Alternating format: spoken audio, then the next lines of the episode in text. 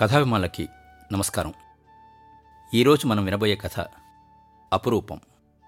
రచన పంతుల జోగారావు గారు.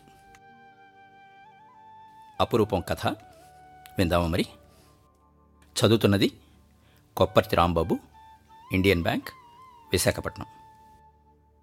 Office నుంచి వస్తూనే అలవాటు ప్రకారం ఉత్తరాలు ఏమైనా వచ్చాయేమని టేబుల్ మీద చూశాడు చలపతి.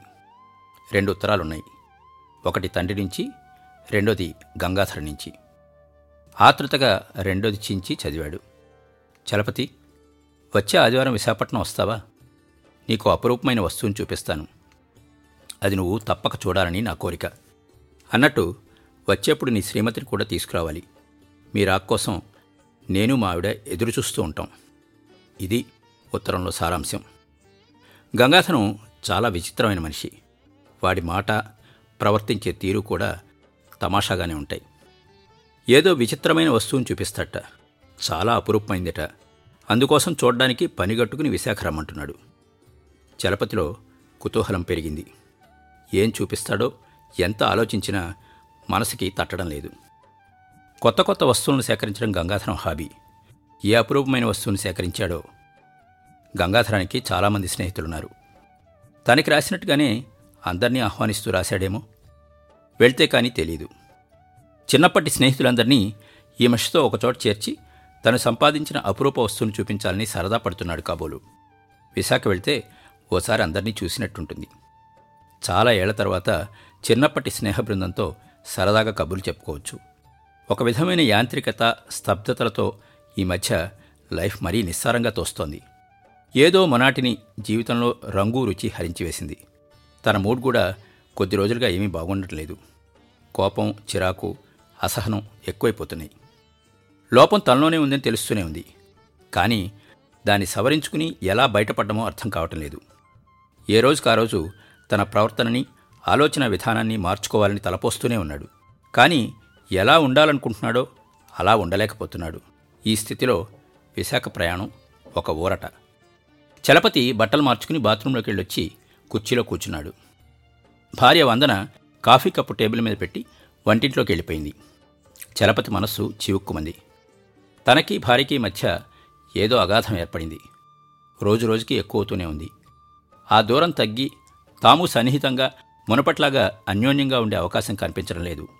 తనకి తెలుసు తమ దంపతుల మధ్య ఈ పరిస్థితి ఏర్పడడానికి తనే కారణం. ఒక రకంగా తన్ని తాను సమర్థించుకోవడానికి ఎన్నో కారణాలున్నాయి. కానీ అవేవి మనస్సుతో నిజాయితీగా ఆలోచిస్తే నిలబడవు. చలపతికి మనసు వికలమైపోయింది.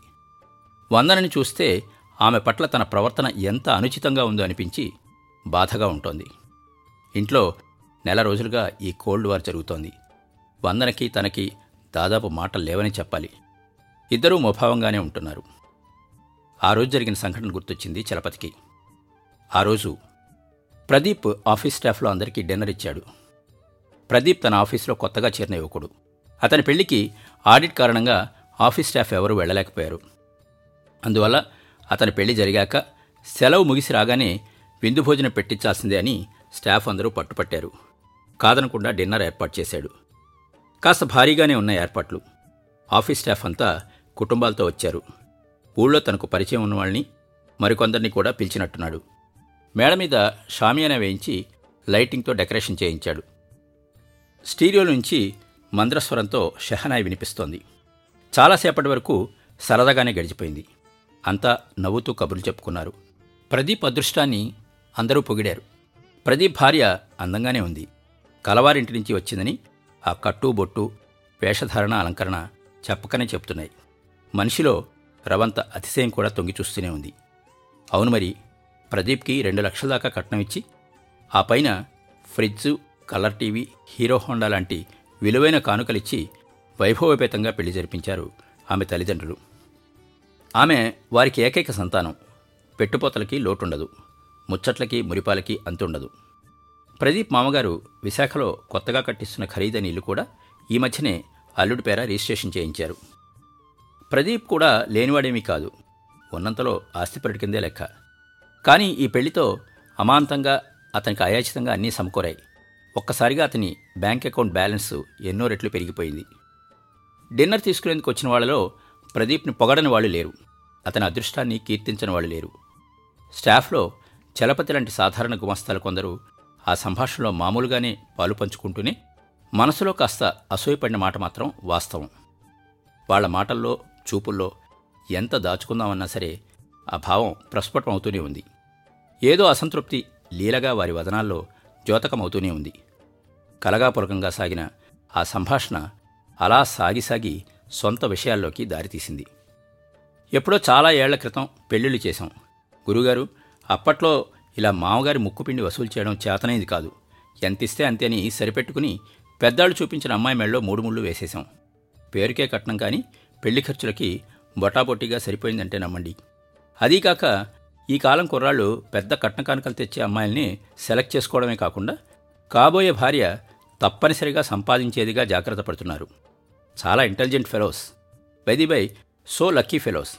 అబ్బే అలాంటి ముందు చూపు జాగ్రత్తలు లేకపోవడం వల్ల ఇదిగో ఇలా ఉన్నాం అంటూ సూపరింటెండెంట్ కోసలరావు తలాడిస్తూ మాట్లాడేసరికి అందరూ పగలబడి నవ్వారు.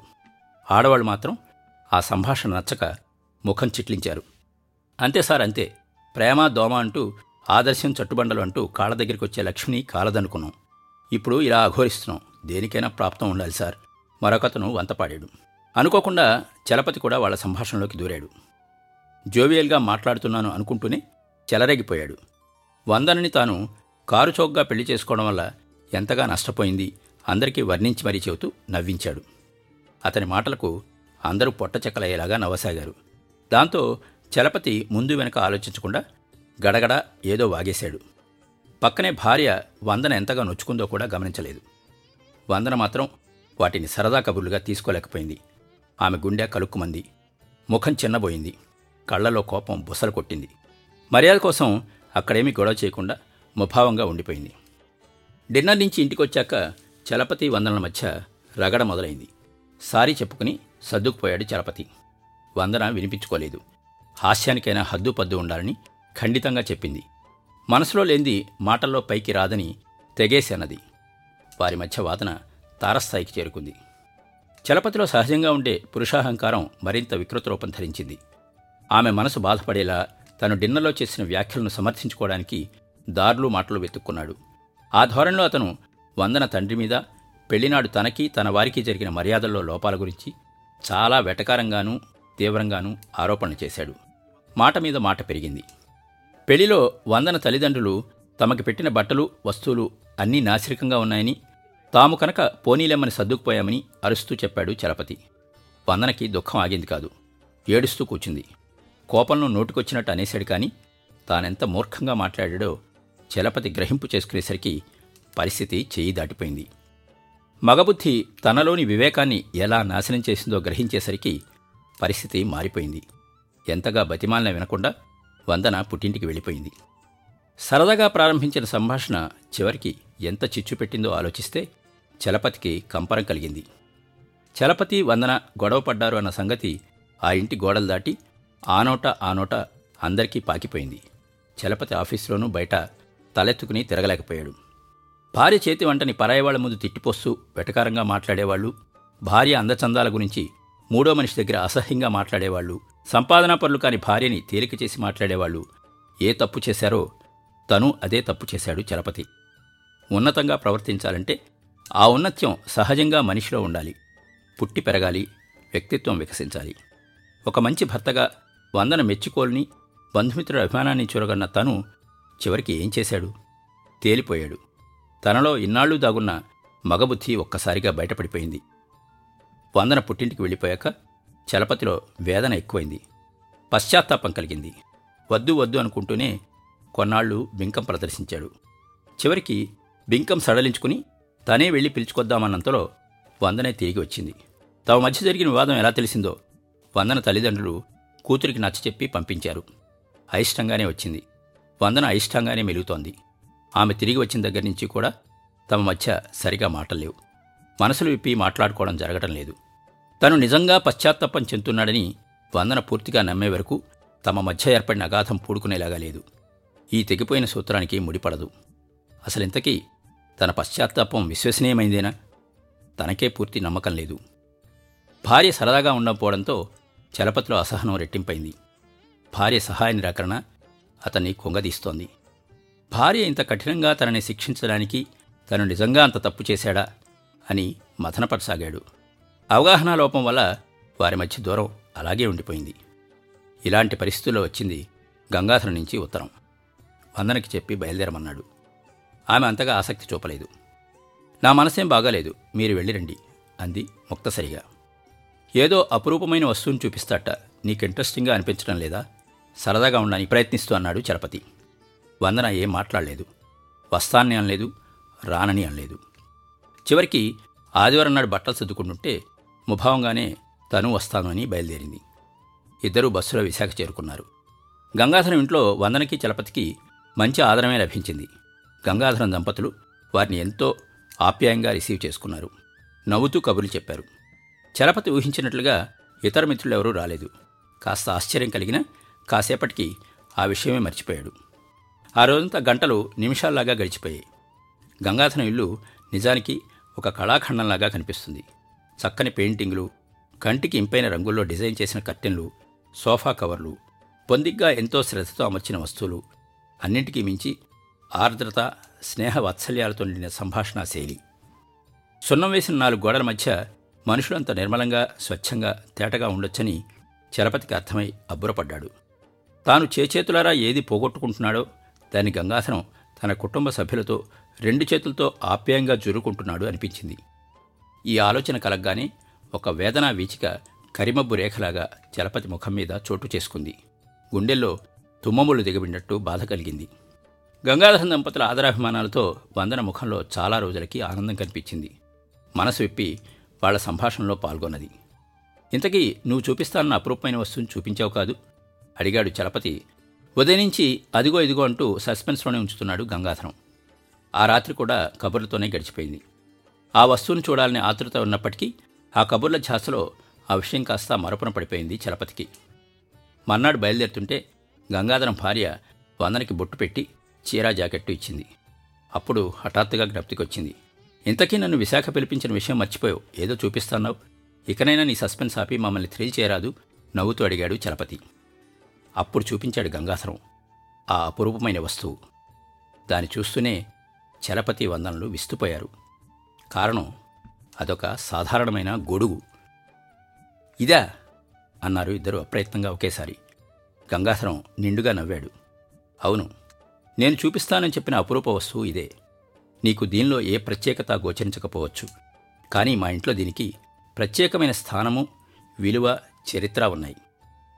చలపతి అతని మాటలు అర్థం కాక చూస్తూ ఉండిపోయాడు. గంగాధరం నెమ్మదిగా గుండెకి హత్తుకుపోయేలాగా ఒక్కొక్క మాట పేరుస్తూ చెప్పసాగాడు.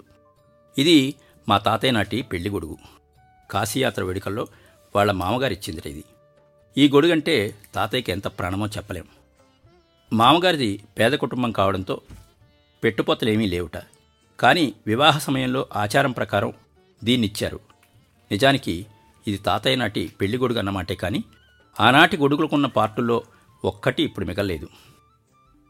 గొడుగుడ్డతో పాటు అన్నీ చాలాసార్లు రిపేర్ల కోసం మార్చడం జరిగింది.